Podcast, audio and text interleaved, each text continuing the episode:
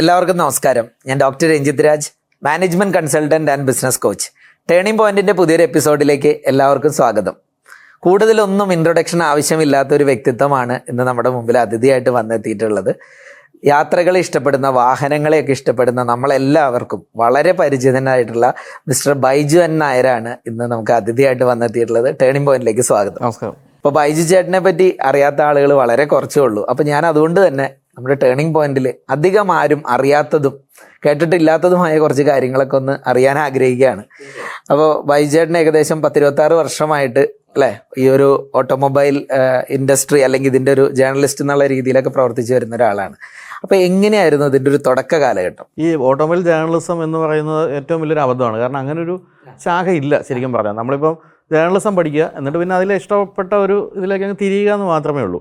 എന്റെ കാര്യത്തിൽ അങ്ങനെ ഇഷ്ടപ്പെട്ട ഒരു ശാഖയിലേക്കാണോ തിരിഞ്ഞതെന്ന് ചോദിച്ചാൽ അങ്ങനെയും പറയാൻ പറ്റില്ല. കാരണം മനസ്സിൽ പോലും ഇല്ലായിരുന്നു. ഒരു ഓട്ടോമൊബൈൽ എഴുത്തുകാരനാകും എന്നുള്ള കാര്യം. അപ്പോൾ മാതൃഭൂമി പത്രത്തിൽ സാധാരണ ഒരു സബ് ജോലി ചെയ്യുന്ന സമയത്ത് ഒരു ഓട്ടോമൊബൈൽ കോളം തുടങ്ങാൻ മാതൃഭൂമി ആലോചിക്കുന്നു. അപ്പോൾ അത് ആരെഴുതും എന്നിങ്ങനെ ചർച്ച വന്നപ്പോൾ അതിങ്ങനെ തട്ടി തട്ടി ആർക്കും വേണ്ട. കാരണം വെച്ചാൽ ആർക്കും എഴുതാൻ താല്പര്യമില്ല ആർക്കും അതിനെപ്പറ്റി വലിയ ധാരണയില്ല. ആ തട്ടി തട്ടി ആരോ പറഞ്ഞു ബൈജു എന്നോട് ചോദിക്കാൻ പറഞ്ഞു. അപ്പോൾ അത് എന്റെ അടുത്ത് ചോദിച്ചപ്പോൾ ഞാൻ പറഞ്ഞു എനിക്കൊന്നും എഴുതാനൊന്നും പറ്റില്ല എന്ന് പറഞ്ഞു. അല്ല അത് എഴുതിയേ പറ്റുള്ളൂ. എഡിറ്റർ പറഞ്ഞതാണ് നീ എഴുതി നോക്കുമെന്ന് പറഞ്ഞു. അപ്പോൾ ഞാൻ പറഞ്ഞു എഴുതി നോക്കാം. എഴുതി ശരിയായില്ലെങ്കിൽ ഞാൻ അവസാനിപ്പിക്കുമെന്ന് പറഞ്ഞു. അങ്ങനെ ആദ്യമായിട്ട് അത് ഞാനങ്ങ് എഴുതുമായിരുന്നു അപ്പം അത് എഴുതി തുടങ്ങി കഴിഞ്ഞപ്പോൾ എനിക്ക് തോന്നി എനിക്ക് വാഹനങ്ങളുമായിട്ട് നല്ല പരിചയം ഉണ്ടല്ലോ എന്ന്. കാരണം ഞാനിങ്ങനെ അത്രയും കാലത്ത് നമ്മുടെ ജീവിതത്തിനിടയ്ക്കുള്ള വാഹനങ്ങളെ പറ്റി വാഹന ചരിത്രമൊക്കെ ഓഫ് ഹാൻഡ് ആയിട്ടൊക്കെ എഴുതാൻ തുടങ്ങി. കാരണം വെച്ചാൽ പിന്നെ ഞാൻ ആലോചിക്കുമ്പോൾ എനിക്ക് ഓർമ്മയുണ്ട് അംബാസഡറിന്റെ മാർക്ക് ഫോർ എന്ന് പറഞ്ഞ് അന്നൊക്കെ ഈ അവിടെ ഗ്രില്ല് മാറ്റുന്നതാണ് ഈ മാർക്ക്. അത് കാണാൻ വേണ്ടി ഞാൻ കോട്ടയത്തൊക്കെ പോയിട്ടുണ്ട്. ആ വണ്ടി വന്നു എന്നൊക്കെ അറിഞ്ഞിട്ട്. അങ്ങനെയൊക്കെ ചില കാര്യങ്ങൾ ആവർത്തെടുത്തപ്പോൾ എനിക്കൊരു ഇഷ്ടമുണ്ടായിരുന്നു എന്ന് എനിക്ക് തോന്നി. പിന്നെ ഇതിന്റെ അതൊരു പ്രധാനപ്പെട്ട പ്രശ്നം ഉണ്ടായിരുന്നത് ഇതിന്റെ ഒരു ഭാഷയാണ്. കാരണം ഓട്ടോമൊബൈൽ എന്ന് പറയുന്ന ഒരു ഡ്രൈ സബ്ജക്റ്റ് ആണ്.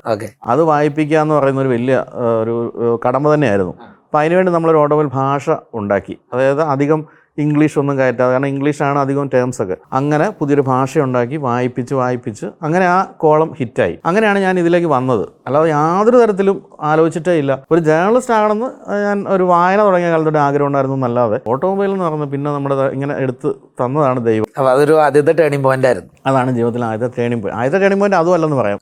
അതിനു മുമ്പ് അച്ഛനും അമ്മ എന്നെ എഞ്ചിനീയർ ആക്കണമെന്നാണ് ആഗ്രഹിച്ചത്. കാരണം എന്റെ അച്ഛൻ എഞ്ചിനീയർ ആയിരുന്നു. അതിനുവേണ്ടി ഫസ്റ്റ് ഗ്രൂപ്പ് അന്നൊക്കെ ഫസ്റ്റ് ഗ്രൂപ്പാണ് പ്ലസ് ടു അല്ലല്ലോ. അതിനുവേണ്ടി ഫസ്റ്റ് ഗ്രൂപ്പ് എടുപ്പിച്ചു പക്ഷേ എനിക്ക് യാതൊരു താല്പര്യമില്ല കണക്ക് ഫിസിക്സും സയൻസും ഒന്നും. അങ്ങനെ അത് ഉഴപ്പി ഉഴപ്പിയിട്ട് മൂന്ന് വർഷം കൊണ്ടാണ് ഞാൻ പ്രീ ഡിഗ്രി പാസ്സായത് അതിനുശേഷം അച്ഛൻ പിന്നെ എന്നാൽ എന്റെ നിന്റെ ഇഷ്ടം പോലെ ചെയ്യും. ഏതാണ് എനിക്ക് താല്പര്യം പഠിക്കാനെന്ന് ചോദിച്ചപ്പോൾ ഞാൻ പറഞ്ഞു എനിക്കൊരു ജേർണലിസ്റ്റ് ആണെന്നാണ് ആഗ്രഹം. എന്നാൽ എനിക്ക് ഇഷ്ടമുള്ള കോഴ്സിന് പഠിക്കുക എന്ന് അച്ഛൻ പറഞ്ഞ ആ നിമിഷമാണ് ഫസ്റ്റ് ടേണിംഗ് പോയിന്റ് അതിനുശേഷമാണ് പിന്നീട് നമ്മൾ എന്നിട്ട് നമ്മൾ പിന്നീട് ഗ്രാജുവേഷൻ ഞാൻ മലയാളം ബി എ എടുത്തു മലയാളം എം എ എടുത്തു പിന്നെ ജേർണലിസം എടുത്തു. പിന്നെ എനിക്ക് ഇഷ്ടപ്പെട്ട സബ്ജക്റ്റ് ആയതുകൊണ്ട് പിന്നെ എല്ലാം ഞാൻ വളരെ നല്ല മാർക്കോട് കൂടി തന്നെയായിരുന്നു ജേർണലിസം ഉൾപ്പെടെ പാസ്സായത് ആയത്. അത് അതിന്റെ റിസൾട്ട് വരുന്നതിന് മുമ്പ് എനിക്ക് മാതൃഭൂമിയിൽ സബ് എഡിറ്ററായിട്ട് കിട്ടുകയും ചെയ്തു. ആദ്യമായിട്ട് മാതൃഭൂമിയിലാണ് ജോലിക്ക് കയറുന്നത്. ആദ്യമായിട്ടും അവസാനമായിട്ടും ഞാൻ ഒരു സ്ഥലത്ത് ജോലി ചെയ്തിട്ടുള്ള മാതൃഭൂമിയിലാണ്.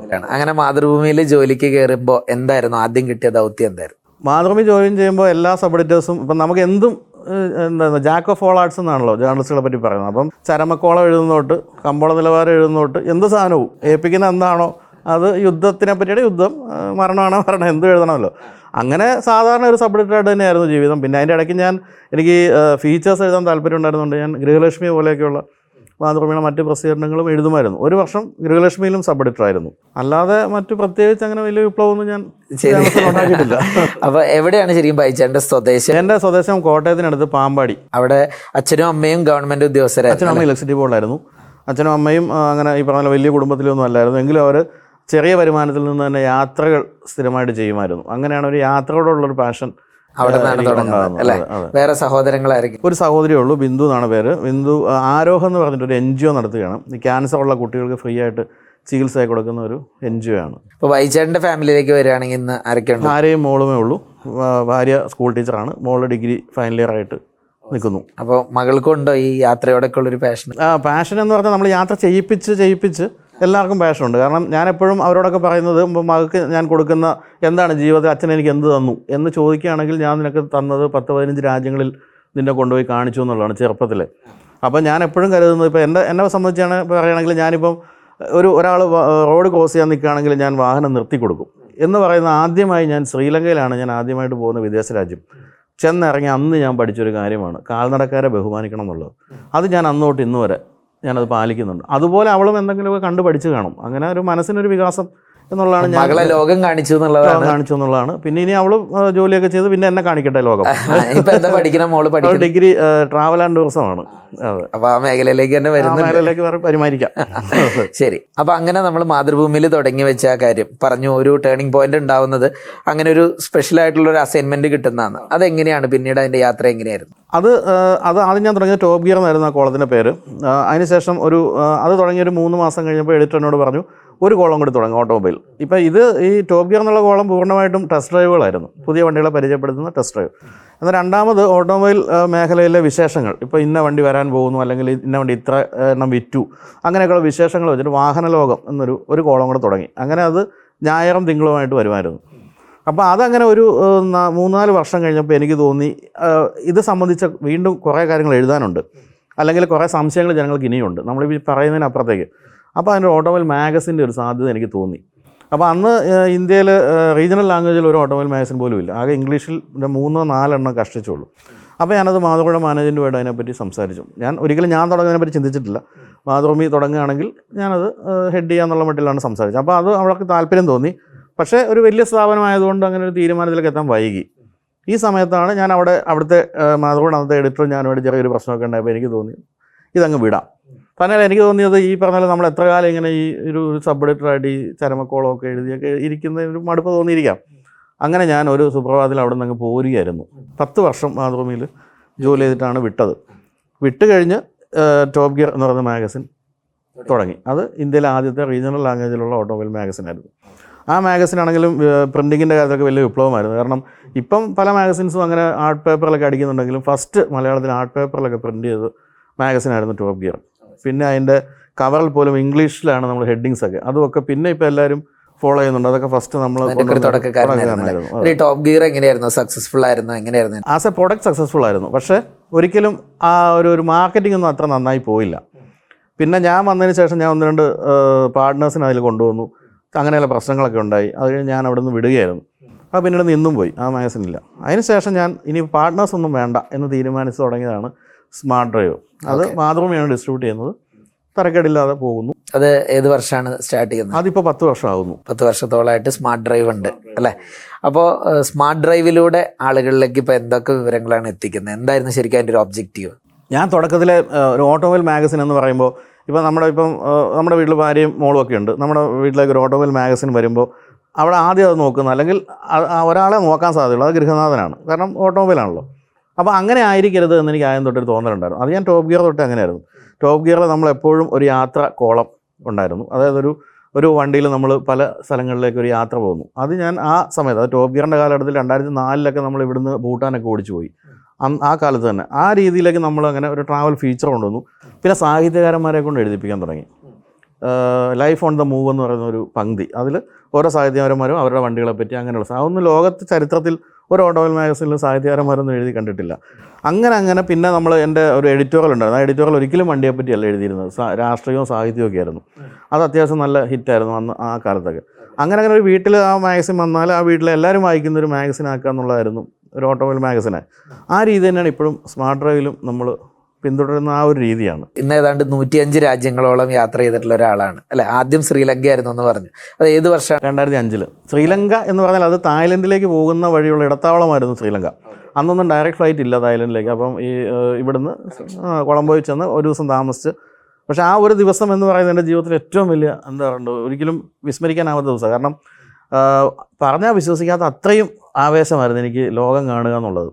അപ്പോൾ ഇന്ത്യ മുഴുവൻ നമ്മൾ ഈ ഒരു മാഗസിന്റെ ഭാഗമായിട്ട് കംപ്ലീറ്റ് അത് കൊച്ചിയിൽ നിന്ന് തന്നെ വണ്ടി ഓടിച്ച് നേപ്പാളായാലും ഭൂട്ടാനായാലും ഇന്ത്യ മുഴുവൻ ലേ ലഡാക്ക് അങ്ങനെ എല്ലാം കഴിഞ്ഞ് നിൽക്കുന്ന സമയത്താണ് പിന്നെ നമ്മുടെ ഏറ്റവും വലിയ ആവേശമായ വിദേശ രാജ്യം.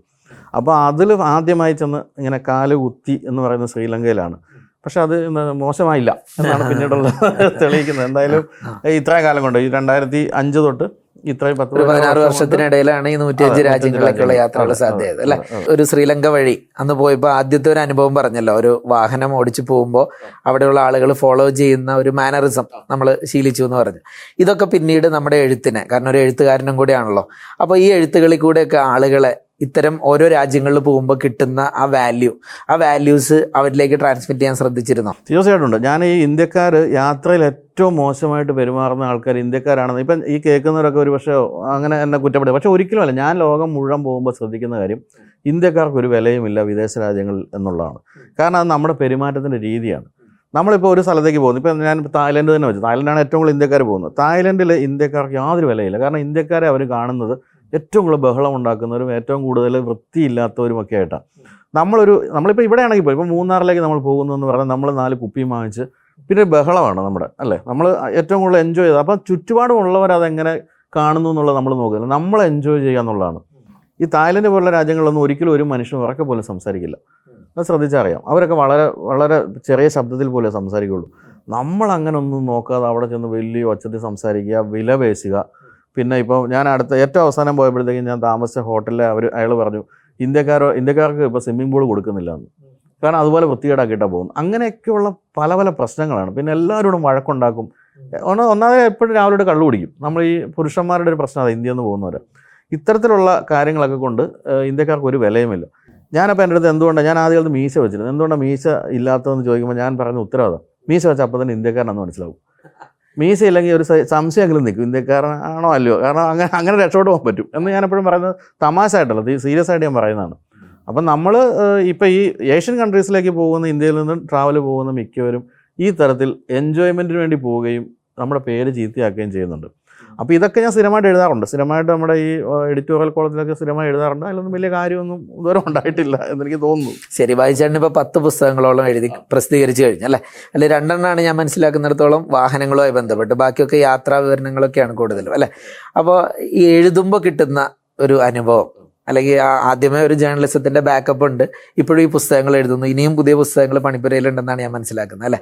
അപ്പോൾ ആ എഴുത്തുമായി ബന്ധപ്പെട്ടിട്ടുള്ള ഒരു ഒരു വിഷൻ എന്താണ്? സത്യത്തിൽ എഴുത്തുകാരനായിട്ട് അറിയപ്പെടാൻ ആഗ്രഹിക്കുന്ന ആളാണ് ഞാൻ. പക്ഷേ എഴുത്ത് എന്ന് പറയുന്നത് ഇപ്പോൾ ഒരു ഒരു ചെറിയ ഒരു വിഭാഗത്തിലേക്ക് എഴുത്തല്ല വായന ഒരു ചെറിയ വിഭാഗത്തിലേക്ക് ചുരുങ്ങിക്കൊണ്ടിരിക്കുക. അപ്പം നമ്മൾ എഴുതിക്കൊണ്ടേ ഇരിക്കാം കുഴപ്പമില്ല. പക്ഷേ ഇതിൽ നിന്നുള്ള റിട്ടേൺ എന്ന് പറയുന്നത് വളരെ കുറവാണ്. ഇപ്പം ഞാൻ ഈ നൂറ്റഞ്ച് രാജ്യങ്ങളിൽ പോയ പൈസ എന്ന് പറയുന്ന അതിന്റെ ഒരു ഒരു ശതമാനം പോലും ഈ പത്ത് പുസ്തകങ്ങളിൽ നിന്ന് തിരിച്ച് കിട്ടിയിട്ടില്ല. പക്ഷേ നമ്മളിപ്പോൾ ഒരു ബ്ലോഗൊക്കെ ചെയ്യുകയാണെങ്കിൽ അങ്ങനെയല്ല. ബ്ലോഗിൽ നിന്ന് നമുക്ക് കുറച്ചുകൂടി റിട്ടേൺ ഉണ്ട്. കുറച്ചുകൂടി ധൈര്യമായിട്ട് യാത്രയൊക്കെ ചെയ്യാൻ പറ്റും. അപ്പോൾ അതുകൊണ്ട് ഞാൻ ഒരു ഒരു ടേണിംഗ് പോയിന്റ് നിൽക്കുകയാണ് ഇപ്പം. എഴുത്തിനി തുടരണം. കാരണം എഴുത്ത് അത്യാവശ്യം സമയമെടുക്കുന്ന ഒരു കാര്യമാണ്. കൂടാതെ കൂടുതൽ നമ്മുടെ ബുദ്ധി ഉപയോഗിക്കേണ്ട ഒരു കാര്യമാണ്. ഒരു കാര്യത്തെപ്പറ്റി വർണിക്കണമെങ്കിൽ. ഇപ്പോൾ താജ്മഹൽ കണ്ടു കഴിഞ്ഞാൽ നമ്മളത് എഴുതി പിടിപ്പിക്കണമെങ്കിൽ ആ പത്ത് പേജ് വേണം. വ്ളോഗാണെങ്കിൽ ആ ക്യാമറ എടുത്ത് ഇങ്ങനെ പിടിച്ചു കഴിഞ്ഞാൽ ഇതാണ് താജ്മഹൽ എന്ന് പറഞ്ഞാൽ കഴിഞ്ഞു. അപ്പം ഞാൻ അത്രയും കഷ്ടപ്പെടണോ ഇനി. എന്നൊക്കെ എനിക്ക് തന്നെ ഒരു ടേണിംഗ് പോയിന്റ് നിൽക്കുകയാണ്. എങ്കിൽ പോലും ഞാൻ ഈ യൂട്യൂബ് എന്നൊക്കെ പറയുന്ന കാര്യങ്ങൾ നാളെ വേണമെങ്കിൽ അമേരിക്കക്കാരൻ വേണ്ടെന്ന് വെച്ചാൽ കഴിഞ്ഞു. അതുവരെ ഞാൻ ചെയ്ത വീഡിയോ എടുപ്പോയി ഒന്നുമില്ല. ഞാൻ വെറുതെ വഴി വഴിയാധാരാവും പക്ഷേ പുസ്തകം എന്ന് പറഞ്ഞാൽ ഞാൻ മരിച്ചു കഴിഞ്ഞാലും ഞാൻ എഴുതിയ പുസ്തകം എന്ന് പറഞ്ഞൊരു പത്ത് പുസ്തകം ഉണ്ടെങ്കിൽ അത് കാലാകാലം എന്നെ ഞാൻ ഓർപ്പിക്കപ്പെടാനുള്ള കാര്യമാണത്. അപ്പം അതിൽ തന്നെ വളരെ എടുത്തു പറയേണ്ട ഒരു കാര്യമാണ് രണ്ടായിരത്തി പതിനെട്ടിൽ നമുക്ക് സാഹിത്യ അക്കാദമി അവാർഡ് ലഭിച്ചത് അല്ലേ?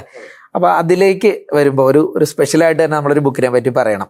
അത് അതിന്റെ ഒരു ബാക്കിലുണ്ടായിരുന്ന ഒരു കാര്യം ഒന്ന് പറയാമോ? ഈ പുസ്തകം എന്ന് പറഞ്ഞാൽ അതിന്റെ എഴുത്തിന്റെ രീതി കൊണ്ട് മാത്രമല്ല ആ പുസ്തകത്തിന് അവാർഡ് കിട്ടുമെന്ന് ആണ് ഞാൻ വിശ്വസിക്കുന്നത്. അതിന്റെ വിഷയം കൂടിയാണ്. അത് ലോക ചരിത്രത്തിൽ ആദ്യമായിട്ട് ഇന്ത്യയിൽ നിന്ന് ലണ്ടനിലേക്ക് പോയ ഒരു ഡ്രൈവിന്റെ കഥയാണ്. അപ്പോൾ ആ അതെ ആ ഒരു കഥ എന്ന് പറഞ്ഞാൽ ആർക്കും വായിക്കാൻ താല്പര്യമുള്ളതായിരിക്കും. ഇപ്പോൾ വണ്ടിയോട് ഇഷ്ടമില്ലെങ്കിലും യാത്രയോട് ഇഷ്ടമില്ലെങ്കിൽ പോലും അതിന്റെ ഒരു എക്സൈറ്റ്മെന്റ് തീർച്ചയായിട്ടും ഉണ്ടാവും. അപ്പോൾ അത് പിന്നെ ഒരു വിവാദമായ യാത്രയുമാണ്. ഞാൻ ഇടയ്ക്ക് ഇറങ്ങിപ്പോയി എന്ന് പറയുന്നത് പക്ഷേ അതുകൊണ്ടൊന്നുമല്ല അത് അതിനുശേഷം ഞാൻ കൂടുതൽ എൻജോയ് ചെയ്ത് യാത്ര ചെയ്ത് എന്നുള്ളതാണ് സത്യം. പക്ഷേ ആ പുസ്തകം എഴുതി കഴിഞ്ഞപ്പോൾ ഞാൻ ഒരിക്കലും പ്രതീക്ഷിക്കാത്ത ഒരു സാഹിത്യകാരന്റെ ഒരു ലീഗിലേക്ക് നമുക്കൊരു ഒരു എൻട്രി കിട്ടി എന്നുള്ളതാണ്. കാരണം നമ്മളെപ്പോഴും സാഹിത്യ അക്കാദമി ഹോൾ പോലും കാണുമ്പോൾ അന്തം വിട്ട് നമുക്ക് എന്തെങ്കിലും അത് കയറാൻ പറ്റുമെന്ന് വിചാരിച്ചിരുന്ന അവിടെ നിന്നൊരു അവാർഡ് വാങ്ങിക്കാൻ പറ്റുന്നു എന്ന് പറയുന്നത് സത്യത്തിൽ എന്റെ എഴുത്തിന് കിട്ടിയ വലിയൊരു അംഗീകാരമാണ്. അപ്പോൾ അതുകൊണ്ട് തന്നെ ഇപ്പോൾ പറഞ്ഞാൽ എഴുത്തുകാരൻ എന്ന് മരിക്കുമ്പോൾ ഒരു വരി എന്തായാലും ഉണ്ടാവും. സാഹിത്യ അക്കാദമി അവിടെ കിട്ടിയിരുന്ന ഒരു വരി ഉണ്ടാകുമല്ലോ അത് ശരിക്കും പറഞ്ഞാൽ എന്നെ സംബന്ധിച്ച് ഞാനൊരു പതിനായിരം വ്ലോഗ് ചെയ്യുന്നതിലും വലിയൊരു കാര്യമായിട്ടാണ് ഞാൻ കാണുന്നത്.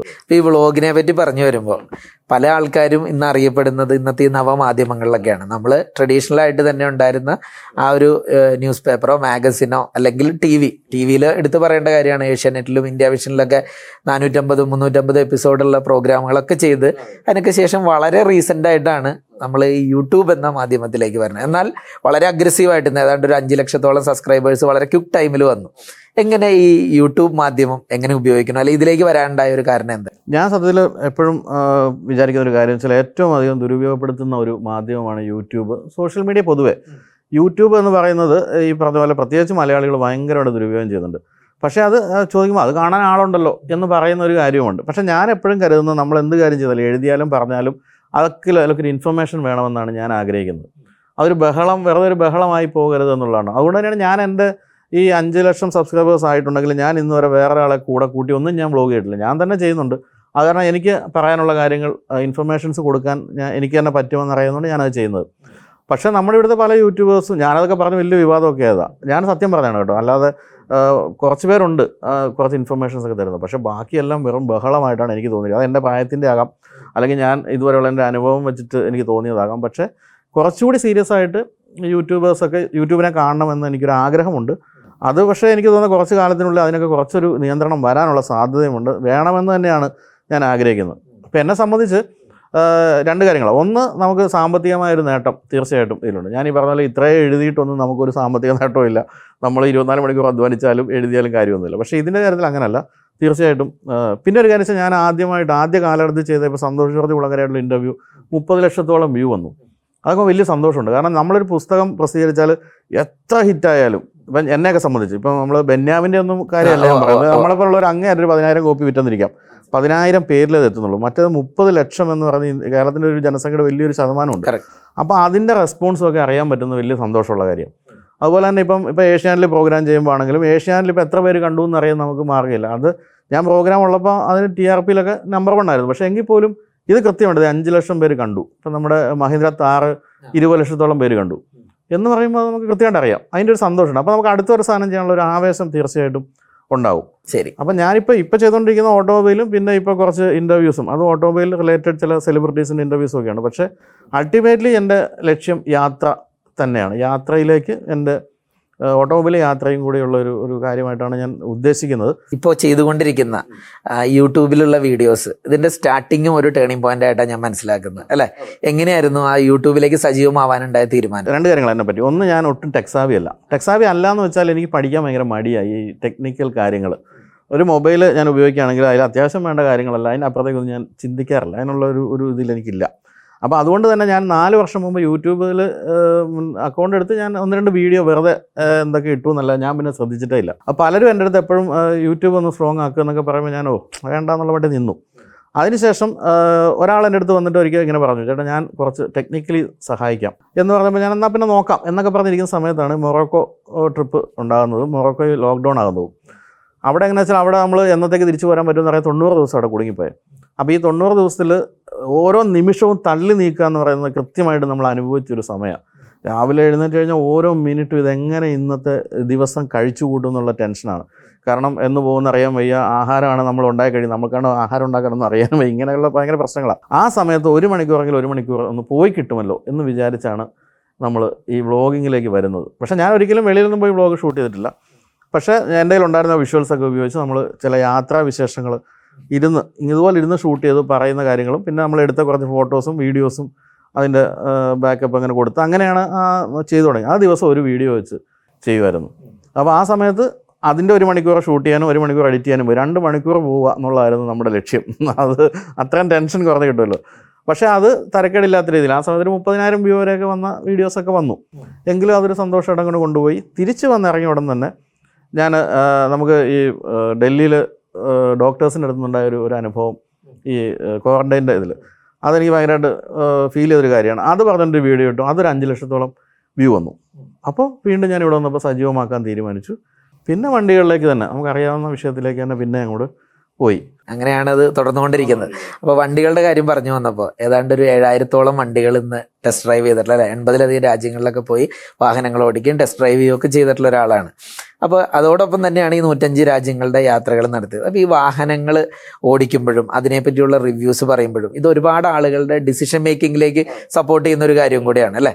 അത് ഏതെങ്കിലും തരത്തിലൊക്കെ തിരിച്ചടികളായിട്ടുണ്ടോ? അതായത് ഇങ്ങനെയുള്ള അനുഭവങ്ങൾ ഷെയർ ചെയ്തിട്ട് എപ്പോഴെങ്കിലും അതൊരു നെഗറ്റീവ് ഇമ്പാക്റ്റ് ഉണ്ടാക്കിയായിട്ട് തോന്നിയിട്ടുണ്ടോ? ഈ രണ്ട് കാര്യങ്ങളുണ്ട്. ഒന്ന് നമ്മൾ നമ്മൾ ഇത്രയും വർഷമായിട്ട് ഫീൽഡിൽ നിൽക്കുന്ന ഓട്ടോമൊബൈൽ കമ്പനികളുമായിട്ട് എനിക്ക് നല്ല ബന്ധമാണ്. ഏത് ഓട്ടോമൊബൈൽ കമ്പനി ആയാലും നമ്മളെ അറിയാം. കാരണം ഇത്രയും വർഷം ചെയ്തു. രണ്ട് നമുക്ക് നമ്മളെ യൂട്യൂബ് കാണുന്നവരോടുള്ള പ്രതിബദ്ധതയുണ്ട്. തീർച്ചയായിട്ടും ഉണ്ട്. അപ്പോൾ ഒരിക്കലും ഇപ്പോൾ ഈ എസ് ഗുപ്തന്നാരെ പറ്റി പറയും മലയാള വിമർശനം. ഗുപ്തന്നാർ എപ്പോഴും കാര്യങ്ങൾ കാണിച്ചു കൊടുക്കുകയുള്ളൂ. അത് വിമർശിച്ച് കൊല്ലില്ല. എന്നാൽ നമുക്ക് കേൾക്കുമ്പോൾ മനസ്സിലാവും ഇതിന് തന്നെ തന്നെ പ്രശ്നങ്ങളുണ്ട്. അത് തോഴി വിമർശനം എന്നൊക്കെയാണ് പറയുന്നത്. ആ രീതിയിലാണ് ഞാൻ ഇതിന്റെ അകത്ത് കൊണ്ടുവന്നിരിക്കുന്നത്. ഇപ്പം ഞാൻ ഒരു വണ്ടിയെ അങ്ങ് കൊന്നുകൊണ്ട് ഞാൻ ഒരിക്കലും ഒരു സാധനം ചെയ്യാറില്ല. കാരണം എല്ലാ വണ്ടികൾക്കും ഗുണങ്ങളും ദോഷങ്ങളും ഉണ്ട്. എല്ലാ മനുഷ്യരെയും പോലെ തന്നെ. അപ്പം നമ്മളൊരു വണ്ടിയുടെ സീറ്റ് കാണിച്ചിട്ട് ഈ സീറ്റ് ഇങ്ങനെയായിരുന്നെങ്കിൽ കുറച്ചുകൂടെ നന്നായിരുന്നു എന്ന് പറയാം. അപ്പോൾ കേൾക്കുന്നതൊക്കെ മനസ്സിലാവും ഈ സീറ്റ് മോശമാണെന്ന്. അതല്ല നമ്മളിതിങ്ങനെ അത് മോശമാണ് എന്ന് പറയേണ്ട കാര്യമില്ലല്ലോ. അപ്പോൾ ഇതിന്റെ അതൊരു പക്വത നമ്മൾ കാണിക്കണം അത്തരം കാര്യങ്ങളിൽ. ഇപ്പം സിനിമയെ പറ്റി പറയില്ല? സിനിമ ഇറങ്ങുന്ന അന്ന് തന്നെ നമ്മൾ വിമർശിച്ചൊരു സാധനം എഴുതരുത്. കാരണം ഇത്രയും പേരുടെ ഒരു ഒരു എഫേർട്ടുണ്ട് ഇത്രയും പൈസ തന്നെ അത് ഇൻവോൾവ് ആണ് എന്ന് പറയുമ്പോൾ പക്ഷേ പതുക്കെ പതുക്കെ ജനത്തിന് അത് അറിയാം. സിനിമ മോശമാണെങ്കിൽ അതങ്ങ് തിയേറ്ററിൽ നിന്ന് പോകും എന്ന് പറഞ്ഞ പോലെ നമ്മൾ ഒരു പരിധി വരെ നമ്മൾ ഈ രീതിയിലാണ് പറഞ്ഞു കൊടുക്കുന്നത്. പിന്നെ ഒരു എപ്പോഴും ഞാൻ പറയുന്ന കാര്യം ഇപ്പോൾ ഒട്ടും മോശം വണ്ടികളൊന്നുമില്ല. തീരെ മോശം എന്ന് പറയുന്ന വണ്ടികളൊന്നും ഇല്ല പഴയതുപോലെയൊന്നും. എല്ലാത്തിനും ഗുണവും ദോഷം ഉണ്ടാകും എന്നുള്ളതാണ്. അപ്പോൾ ഗുണം ഇതാണ് ദോഷം ഇതാണ്. ഇപ്പോൾ ഇന്ന് ഞാൻ ഡെസ്ട്രോ ചെയ്തിട്ട് വന്നിരിക്കുന്നത് ഇക്കോസ്പോർട്ടാണ് പുതിയ ഇക്കോസ്പോർട്ടിന്റെ ബാക്കിലെ സ്പെയർ വീൽ എടുത്ത് കളഞ്ഞ എസ് സി എന്ന് പറയുന്ന അപ്പോൾ ഞാനതിൽ പറഞ്ഞത് എനിക്ക് സ്പെയർ വീൽ ഉള്ളതായിരുന്നു ഇഷ്ടം. നിങ്ങൾക്ക് ഒരു പക്ഷേ ചിലപ്പോൾ ഇല്ലാത്തതായിരിക്കും ഇഷ്ടം.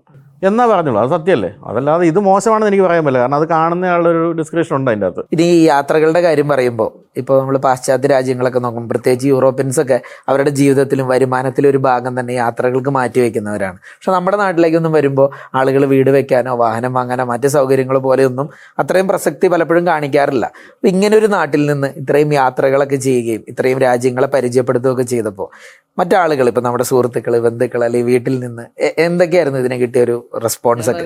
ഇപ്പോഴും എന്റെ വീട് ലോണാണ് എന്റെ കാർ ലോണാണ് ഇതൊക്കെ വേണമെങ്കിൽ എനിക്ക് ഒരു ഒരു മൂന്ന് നാല് രാജ്യങ്ങളുടെ യാത്ര വേണമെന്ന് വെച്ചാൽ ഇതൊക്കെ അടച്ചു തീർക്കാം. പക്ഷേ നമ്മുടെ പാഷൻ എന്ന് പറയുന്നത് നമ്മൾ ആകപ്പാടെ ഒരു ജീവിതമുള്ളൂ പാഷൻ അതാണെങ്കിൽ അത് പിന്തുടരുക എന്നുള്ളതാണല്ലോ. അപ്പം നമ്മൾ ഒരിക്കലും ഇപ്പോൾ ഇത്രയും കാലത്ത് നൂറ്റഞ്ച് രാജ്യങ്ങളിൽ പോയ പൈസ ഉണ്ടെങ്കിൽ അതൊക്കെ ഞാൻ പറയില്ല പുസ്തകം വിറ്റ് കിട്ടിയിരിക്കുന്ന എല്ലാം കൂടെ നോക്കി ഒരു രാജ്യത്തുമുള്ള പൈസ പോലും ഉണ്ടാവില്ല. അങ്ങനെയുള്ളപ്പോൾ നമ്മൾ ഇത് വേണമെങ്കിൽ പത്ത് അപ്പാർട്ട്മെന്റ് കൊച്ചി വാങ്ങിക്കാമായിരുന്നു. എന്തൊക്കെ ചെയ്യാമായിരുന്നു? അല്ലെങ്കിൽ വലിയൊരു ബി എം ഡബ്ല്യുവിന്റെ സെവൻ സീരീസ് വാങ്ങിക്കാമായിരുന്നു. പക്ഷേ അതുകൊണ്ടൊന്നും നമ്മുടെ പാഷന് അടങ്ങുന്നില്ല. അതുകൊണ്ട് തന്നെ ഇപ്പോഴും മൂന്ന് മാസം കൂടുമ്പോൾ ഒരു പുതിയ രാജ്യം എന്നുള്ളതായിരുന്നു വർഷങ്ങളായിട്ട് ഞാൻ ചെയ്തുകൊണ്ടിരുന്നത്. അത് ഇപ്പോൾ ഈ കോവിഡ് കാലത്താണ് നിന്നുപോയത്. എപ്പോൾ കോവിഡ് കഴിഞ്ഞ് എല്ലാം ഒന്ന് ഓപ്പൺ ആവുന്നു അപ്പം വീണ്ടും യാത്ര പോകും. അപ്പോൾ അതിന് ചിലവ് നോക്കാറില്ല. ആ ചിലവ് എന്റെ ജീവിതത്തിലൊരു വലിയ മുതൽക്കൂട്ടായിട്ടാണ് ഞാൻ കാണുന്നുള്ളൂ നിന്ന് നമുക്ക് കിട്ടുന്ന ഈ ഒരു രാജ്യങ്ങൾ കാണുക എന്നുള്ളത്. അതിൽ ഞാൻ പ്രത്യേകം കണ്ടൊരു കാര്യം മറ്റു പലരും യാത്രകൾ ചെയ്യുമ്പോൾ പാക്കേജ് ടൂറൊക്കെ പോയി അതിനെ ബേസ് ചെയ്താണ് വിവരിക്കാറ്. വൈചേട്ടൻ ഒരു സാധാരണ വ്യക്തി. ചുരുങ്ങിയ ചെലവിൽ എങ്ങനെ ഒരു രാജ്യം പോയി കാണാം അല്ലെ? ആ ഒരു എലമെന്റ് ആണ് കൂടുതലും അത് ഞാൻ ഏറ്റവും അവസാനം ഞാൻ പലരോടും പറഞ്ഞു. പലരും എന്നോട് ചോദിക്കും അയ്യോ നിങ്ങൾ കോടീശ്വരനല്ലേ? ഇത്രയും രാജ്യങ്ങളിൽ പോകണമെങ്കിൽ. അപ്പം ആ എല്ലാവരുടെയും മനസ്സിൽ അങ്ങനെ അധികം യാത്ര ചെയ്യാത്തവരുടെ മനസ്സിൽ ടിക്കറ്റ് റേറ്റ് എന്നൊക്കെ പറഞ്ഞ് ഭയങ്കരമായിട്ട് തോന്നും.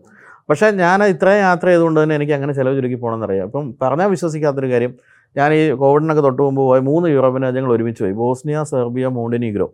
ഈ മൂന്ന് രാജ്യങ്ങളും പോയിട്ട് തിരിച്ചു വന്നപ്പോൾ ടിക്കറ്റ് അല്ലാതെ എനിക്ക് ആകെ എഴുപതിനായിരം രൂപയുള്ളൂ ഞാൻ ഫുൾ പൂർണമായും സാധാരണ ബസ്സുകൾ അതുപോലെ തന്നെ ട്രെയിന് മെട്രോ ഇതിനൊക്കെ മാത്രം ആശ്രയിച്ച് ആണ് ആ യാത്ര ചെയ്തത്. അതും നമുക്ക് എങ്ങനെ പോയാലും ഇവിടുന്ന് ടിക്കറ്റ് നിങ്ങൾ നോക്കുകയാണ് ഒരു ലക്ഷം രൂപയ്ക്ക് മുകളിൽ കാര്യം ബോസ്നിയയിലേക്ക്. ഞാൻ അങ്ങനെ അല്ലാത്ത റൂട്ട് കണ്ടുപിടിച്ച് ഇവിടുന്ന് ഡൽഹിക്ക് പോയി ഡൽഹിയിൽ നിന്ന് മോസ്കോയിൽ പോയി മോസ്കോയിൽ നിന്ന് പോയി. എനിക്ക് റിട്ടേൺ ടിക്കറ്റ് നാൽപ്പതിനായിരം രൂപ കിട്ടി. എല്ലാം കൂടെ ഞാൻ ഒരു ലക്ഷത്തി പതിനായിരം രൂപയ്ക്ക് മൂന്ന് രാജ്യങ്ങൾ ഇരുപത് ദിവസം കണ്ടിട്ട് തിരിച്ചു വന്നു. അപ്പോൾ നമ്മൾ ശ്രദ്ധിക്കേണ്ട കാര്യം എന്ന് വെച്ചാൽ നമ്മൾ ഒരിക്കലും ഷോപ്പിങ്ങിനൊന്നും പോകരുത്. പിന്നെ ഫൈവ് സ്റ്റാർ ഹോട്ടലിൽ താമസിക്കരുത്. ഇപ്പോൾ ഈ ഇന്ത്യ വിട്ട് നമ്മൾ ഏത് രാജ്യത്ത് പോയാലും ഏത് ഹോട്ടലിലും സാമാന്യ ഒരു ഒരു ആവറേജ് നിലവാരം ഉണ്ടാവും. അപ്പോൾ അത് എടുത്താൽ മതി. എനിക്ക് രണ്ടായിരത്തി അഞ്ഞൂറ് രൂപയ്ക്കൊക്കെ മൂന്ന് ബെഡ്റൂമുള്ള അപ്പാർട്ട്മെന്റ് ഒക്കെ എനിക്ക് കിട്ടി. ഈ മോണ്ടിനീഗ്രോയിലൊക്കെ ആ രീതിയിലൊക്കെ നമ്മൾ പ്ലാൻ ചെയ്ത് പോയി കഴിഞ്ഞാൽ വളരെ ചിലവ് ചുരുക്കി പോയിട്ട് വരാം. അപ്പോൾ അത് ഞാൻ പലരെയും പ്രോത്സാഹിപ്പിക്കാറുണ്ട്. അങ്ങനെ യാത്ര ചെയ്യുക കാരണം സെർബിയ എന്ന് പറയുന്നത് ഇന്ത്യക്കാർക്ക് വിസ ഇല്ലാതെ പോകാവുന്ന ഒരേ ഒരു യൂറോപ്യൻ രാജ്യമാണ്. നമുക്ക് ഇത് ഹോട്ടൽ ബുക്കിംഗ് ഒക്കെ ഒന്ന് കാണിച്ചാൽ മതി. അത് മാത്രമേ ഉള്ളൂ. അത് തീർച്ചയായിട്ടും യൂറോപ്പിന്റെ എല്ലാ തരത്തിലുള്ള ഗുണങ്ങളും ഉള്ള ഒരു രാജ്യമാണ്. അതൊക്കെ ഞാൻ പലരും പ്രോത്സാഹിപ്പിച്ച് പലരും പോകുന്നു പോയിട്ടുണ്ട് അതിനുശേഷം അങ്ങോട്ടൊക്കെ. ഈ നൂറ്റിയഞ്ച് രാജ്യങ്ങൾ പോയി കണ്ടതിൽ ഏറ്റവും ഇഷ്ടപ്പെട്ട യാത്രയും അല്ലെങ്കിൽ ഏറ്റവും ഇഷ്ടപ്പെട്ട രാജ്യം ഏതായിരുന്നു? അത് ഈ ഏഴായിരം വാഹനങ്ങൾ ടെസ്റ്റ് ഡ്രൈവ് ചെയ്തു. ഏത് വണ്ടിയാണ് ഇഷ്ടപ്പെട്ടതെന്ന് ചോദിക്കുന്നില്ല കാരണം ഒരു വണ്ടിക്ക് ദോഷവും ഗുണവും ഉണ്ടാവും. ഇപ്പോൾ എന്നെ സംബന്ധിച്ച് ഞാൻ ഈ പറഞ്ഞ പോലെ സാഹിത്യം പഠിച്ച ആളാണ്. വായനയൊക്കെ അത്യാവശ്യം ഉണ്ടെന്നൊക്കെ ഉള്ളതുകൊണ്ട് എനിക്ക് ചരിത്രം വലിയ ഇഷ്ടമാണ്. ചരിത്ര സ്ഥലങ്ങൾ എനിക്ക് ഭയങ്കര സന്തോഷമാണ് കാണാൻ. പിന്നെ നേച്ചർ നേച്ചർ എന്ന് വെച്ചാൽ എനിക്കിപ്പം ബീച്ചിനേക്കാളൊക്കെ ഇഷ്ടം എപ്പോഴും ഹിൽ സ്റ്റേഷൻസ് ഒക്കെയാണ്. ഈ ചൂട് എനിക്ക് വലിയ താല്പര്യമുള്ള കാര്യമല്ല. ഞാൻ എപ്പോഴും വിദേശത്തൊക്കെ പോകുമ്പോൾ അധികം തണുപ്പ് ഉള്ള സ്ഥലങ്ങളുമൊക്കെ തപ്പി പോകുന്നയാളാണ് അപ്പം പിന്നെ ഫുഡ്. ഫുഡ് എന്ന് പറഞ്ഞാൽ ഒരു ഫുഡിയേ അല്ലാത്ത മനുഷ്യനാണ്. ഞാൻ ഏത് വിദേശ രാജ്യത്ത് പോയാലും ദോശ ഇന്ത്യൻ ഹോട്ടലുകൾ തപ്പി ദോശ കഴിച്ചുകൊണ്ടിരുന്ന മനുഷ്യനാണ്. പക്ഷേ ലണ്ടൻ യാത്രയോട് കൂടിയാണ് എന്ത് ഫുഡും കഴിക്കുന്ന അവസ്ഥ വന്നു ഇപ്പം ഞാനൊരു ഭയങ്കര ഫുഡിയാണ് വിദേശത്ത് പോയി കഴിഞ്ഞാൽ ഏത് രാജ്യത്തെയും ഫുഡ് കഴിക്കുന്നയാളാണ് അപ്പം പക്ഷേ എങ്കിൽ പോലും ഈ ഒരു ചരിത്രം ആണ് തീർച്ചയായിട്ടും എന്നെ ആകർഷിക്കുന്നത്. ഞാൻ ഏതിരായതുപോലെ അവിടുത്തെ ചരിത്ര സംഭവങ്ങൾ അന്വേഷിച്ച് പോകുന്ന ആളാണ്. അപ്പം എനിക്കിഷ്ടമുള്ള കാര്യങ്ങളാണ് കൂടുതൽ ഞാൻ കണ്ടുകൊണ്ടിരുന്നത്. പക്ഷേ ഇനിയിപ്പോൾ ഒരു ഒരു വ്ളോഗ് ചെയ്യുകയാണെങ്കിൽ അങ്ങനല്ല. എല്ലാവർക്കും താല്പര്യമുള്ള കാര്യങ്ങൾ കാണിക്കണം. അപ്പോൾ ഞാൻ കുറച്ചുകൂടി വാസ്റ്റായിട്ട് ഒരു രാജ്യത്തെ കാണേണ്ടി വരും. അത് കൂടുതൽ എക്സ്പെൻസ് ഉണ്ടാക്കും എന്നുള്ളത് വേറെ ഇനി എന്തൊക്കെയാണ് ബൈച്ചേട്ടന്റെ ഒരു മുന്നോട്ടുള്ള പദ്ധതികൾ എന്റെ മുന്നുള്ള പദ്ധതി എന്ന് വെച്ചാൽ നമ്മളിപ്പം ഈ ഒരു ഡ്രൈവിംഗ് എന്ന് പറയുന്നത് ഇപ്പോൾ ഇവിടുന്ന് കൊച്ചിയിൽ നിന്ന് ലണ്ടൻ എന്ന് പറയുന്നത് ഇന്ത്യ നിന്ന് ഓടിച്ചു പോകാവുന്നതിന്റെ അങ്ങേ അറ്റമാണ്. അതിന്റെ അപ്പുറത്തേക്ക് ഒന്നുമില്ല. അത് കഴിഞ്ഞു. അപ്പോൾ അതുകൊണ്ട് തന്നെ ഇപ്പം ഇനി അത്തരം ക്രോസ് കൺട്രി യാത്രകൾ എനിക്ക് ഇവിടെ ഇന്ത്യ എന്ന് ഞാൻ പ്ലാൻ ചെയ്യുന്നില്ല. പക്ഷേ വലിയൊരാഗ്രഹം കാനഡയിൽ നിന്ന് അർജന്റീനയിലേക്കുള്ള ഒരു യാത്ര എന്റെ മനസ്സിലുണ്ട്. അതൊന്ന് അത്യാവശ്യം നീക്കി തുടങ്ങിയ സമയത്താണ് കോവിഡ് വന്നത്. അത് ലാറ്റിൻ അമേരിക്ക മുഴുവൻ ക്രോസ് ചെയ്ത് മെക്സിക്കോയും ക്രോസ് ചെയ്ത് അർജന്റീനയിൽ ഏറ്റവും അറ്റത്ത് കേപ്പ് ഹോൺ എന്ന് പറയുന്ന സ്ഥലത്തെത്തുക. അവിടുന്ന് ഷിപ്പിൽ കയറി അന്റാർട്ടിക്ക പോവുക. അതാണ് ഇനിയുള്ളൊരു വലിയ പദ്ധതി. പക്ഷേ അത് ഈ പറഞ്ഞ പോലെ കുറച്ച് സാമ്പത്തിക ഭാരമുണ്ട്. അതുപോലെ തന്നെ ആ സമയമെടുക്കും. പിന്നെ അത്ര സേഫായ രാജ്യങ്ങളൊന്നുമല്ല ലാറ്റിൻ അമേരിക്കയിൽ കൂടെ നമ്മൾ പോകുന്നത്. അപ്പോൾ അതിന് കുറച്ച് ആരുടെങ്കിലും സപ്പോർട്ട് വേണ്ടി വരും അവിടെ. അത്തരം കാര്യങ്ങളൊക്കെ ഞാനും കാനഡയിൽ എന്റെ ഒരു കസിൻ ഉണ്ട്. ചേട്ടനും കൂടി ഇങ്ങനെ പഠിച്ചുകൊണ്ടിരിക്കുകയാണ്. അതൊരു അൾട്ടിമേറ്റ് യാത്രയായിരിക്കും. അതാണ് പ്രധാനമായിട്ടും. പിന്നെ കഴിയുന്നിടത്തോളം വ്ളോഗൊക്കെ ചെയ്യുക മാഗസിനും കഴിയുന്നിടത്തോളം കൊണ്ടുപോവുക. അങ്ങനെയൊക്കെ അങ്ങ് പോവുക അപ്പോൾ ഈ യാത്രകൾ ഇഷ്ടപ്പെടുന്ന ഇനിയും യാത്രകൾ ചെയ്യണമെന്നൊക്കെ മനസ്സിൽ ആഗ്രഹിച്ച് അത് തുടങ്ങാൻ പോകുന്ന ആളുകളോട് ഇത്രയും യാത്ര ചെയ്ത ആളെന്നുള്ള നിലയിൽ സിമ്പിളായിട്ട് എന്താണെന്ന് പറഞ്ഞ് നമുക്ക് അവസാനിപ്പിക്കാം. ഈ ട്രാവൽ പാക്കേജുകൾ എടുത്ത് പോകുക എന്ന് പറഞ്ഞാൽ തുടക്കത്തിൽ മാത്രം ചെയ്യുക എന്നുള്ളതാണ് ഞാൻ പറയുന്നത്. ഇപ്പം ആദ്യ ഞാൻ ഫസ്റ്റ് യൂറോപ്പിൽ പോയപ്പം പാക്കേജ് എടുത്താൽ പോയത്. അന്ന് ഞാൻ കാര്യങ്ങളൊന്നും മനസ്സിലാക്കി. അതിനുശേഷം ഞാൻ നാലഞ്ച് പ്രാവശ്യം യൂറോപ്പ് കംപ്ലീറ്റ് യാത്ര ചെയ്തിട്ടുണ്ട് അപ്പോഴൊക്കെ ഞാൻ പിന്നെ പാക്കേജ് എടുക്കാതെ പോയി. പിന്നെ എന്ത് കാണണം എന്നുള്ളത് വളരെ കൃത്യമായി നമ്മൾ പ്ലാൻ ചെയ്ത് തന്നെ പോകണം. ഇപ്പോൾ ഒരു ഞാനിപ്പോൾ ഒരു രാജ്യത്ത് മൂന്ന് മാസം കൂടുമ്പോൾ ഒരു രാജ്യത്ത് പോകുമെങ്കിൽ ഒരു രാജ്യത്ത് പോയി തിരിച്ചു വന്നാൽ അടുത്ത മൂന്ന് മാസം ഞാൻ പോകാൻ പോകുന്ന രാജ്യത്ത് മുഴുവൻ പഠിക്കുകയായിരിക്കും അങ്ങനെ കൃത്യമായിട്ട്. അപ്പോൾ ഞാൻ ഏറ്റവും അവസാനം ബോസ്നിയയിൽ എന്റെ ഒരു ഫ്രണ്ട് പരിചയപ്പെട്ട് പരിചയപ്പെടുത്തിയ ഒരു പെൺകുട്ടി എന്നെ റിസീവ് ചെയ്യാൻ വന്ന്. ഞാൻ അന്ന് അവളുടെ കൂടെ അവൾ എന്നെ ഹോട്ടലിലേക്ക് വിടാൻ പോകുന്ന വഴിക്ക് ഇനി കാണാൻ പോകുന്ന സ്ഥലങ്ങളൊക്കെ പറഞ്ഞു അവളെന്റെ ചോദിച്ചു "നീ ഇതിനു മുമ്പ് ഇവിടെ വന്നിട്ടുണ്ടോ എന്ന് ചോദിച്ചു ഞാൻ പറഞ്ഞു വന്നിട്ടില്ല. പക്ഷേ ഈ കണ്ടാൽ മാത്രം മതി. കാരണം ഞാൻ അതുപോലെ പഠിച്ചിട്ടാണ് പോകുന്നത്. അങ്ങനെ പോകുമ്പോൾ നമുക്ക് എക്സ്പെൻസ് കുറയ്ക്കാൻ പറ്റും. പിന്നെ നമ്മൾ എപ്പോഴും എല്ലാ സ്ഥലങ്ങളിലും ചീറ്റിംഗ് ഉണ്ട്. നമ്മളിപ്പോൾ ടാക്സിയൊക്കെ പിടിക്കുകയാണെങ്കിൽ അപ്പം കൃത്യമായും ഓരോ സ്ഥലത്തു നിന്ന് ഒരു സ്ഥലത്തേക്ക് പോകാൻ എത്ര രൂപയാണ് എന്ന് പോലും നമുക്കിപ്പം ഓൺലൈനിലൊക്കെ അറിയാൻ പറ്റും. അത്തരം കാര്യങ്ങളെല്ലാം പഠിക്കുക. കഴിയുന്നതും പബ്ലിക് ട്രാൻസ്പോർട്ട് ഉപയോഗിക്കുക. കാരണം ഇന്ത്യയിലെ പോലെയല്ല. എവിടെ ചെന്നാലും കൃത്യമായ സമയത്ത് പുറപ്പെടുകയും എത്തുകയൊക്കെ ചെയ്യുന്ന ട്രെയിനുകളും ബസ്സുകളും ഒക്കെ ഉണ്ട്. അത് കൂടുതൽ ഉപയോഗിക്കുക. പിന്നെ ഫ്ലൈറ്റ് ടിക്കറ്റ് ഫ്ലൈറ്റ് ടിക്കറ്റ് എപ്പോഴും നമ്മൾ ഡയറക്റ്റ് ഫ്ലൈറ്റുകളൊക്കെ നോക്കാതിരിക്കുക. ഒരു രണ്ടോ മൂന്നോ മണിക്കൂർ കൂടുതൽ എടുക്കുമെങ്കിലും ഒന്ന് അവിടെ ഇവിടെയൊക്കെ ഒന്ന് ഇറങ്ങി കയറി പോയി കഴിഞ്ഞാൽ പകുതി പൈസ പോലും ഇല്ലാതെ ടിക്കറ്റ് കിട്ടും. പിന്നെ സീസൺ ടൈമിൽ അങ്ങനെ പോകാതിരിക്കുക. എപ്പോഴും എക്സ്പെൻസീവ് ആയിരിക്കും ഹോട്ടലൊക്കെ. ഇത്രയും കാര്യങ്ങളൊക്കെ ശ്രദ്ധിച്ചു കഴിഞ്ഞാൽ വളരെ ചെറിയ പൈസയ്ക്ക് എവിടെയും പോയിട്ട് വരാമെന്നാണ് ഇത്രയും കാലത്ത് എന്റെ മനസ്സിലായത്. അപ്പോൾ ആ പ്രീ ഡിഗ്രി ഫസ്റ്റ് ഗ്രൂപ്പ് വേണ്ടാന്ന് വെച്ചത്. ഇന്ന് ജീവിതത്തിലെ വലിയൊരു ടേണിംഗ് പോയിന്റായി പിന്നെ അവിടെ നിന്ന് തുടങ്ങിയ ജേർണലിസം മുതൽ ഇന്ന് നൂറ്റിയഞ്ച് രാജ്യങ്ങളിൽ എത്തിയിരിക്കുകയാണ് ബൈജു എൻ നായർ എന്ന വ്യക്തിയുടെ കഥ. ഇനിയും അദ്ദേഹത്തിന്റെ ആഗ്രഹങ്ങൾ പറഞ്ഞു. തീർച്ചയായിട്ടും അതൊക്കെ പെട്ടെന്ന് തന്നെ എത്തിച്ചേരും എന്ന് നമ്മൾ ആഗ്രഹിക്കുകയും പ്രതീക്ഷിക്കുകയും ചെയ്യാണ്. അപ്പോൾ വളരെ വിശദമായിട്ട് തന്നെ ചേട്ടന്റെ ജീവിതത്തിലെ കാര്യങ്ങളും യാത്രയുടെ കാര്യങ്ങളും ഒക്കെ നമ്മുടെ ആളുകൾക്കും പ്രേക്ഷകർക്കും എല്ലാം വേണ്ടി വിശദമായി പറഞ്ഞ ബൈജു ചേട്ടന് ഒരുപാട് നന്ദി പറഞ്ഞുകൊണ്ട് നിർത്തുന്നു. താങ്ക് യു എന്റെ നന്ദി.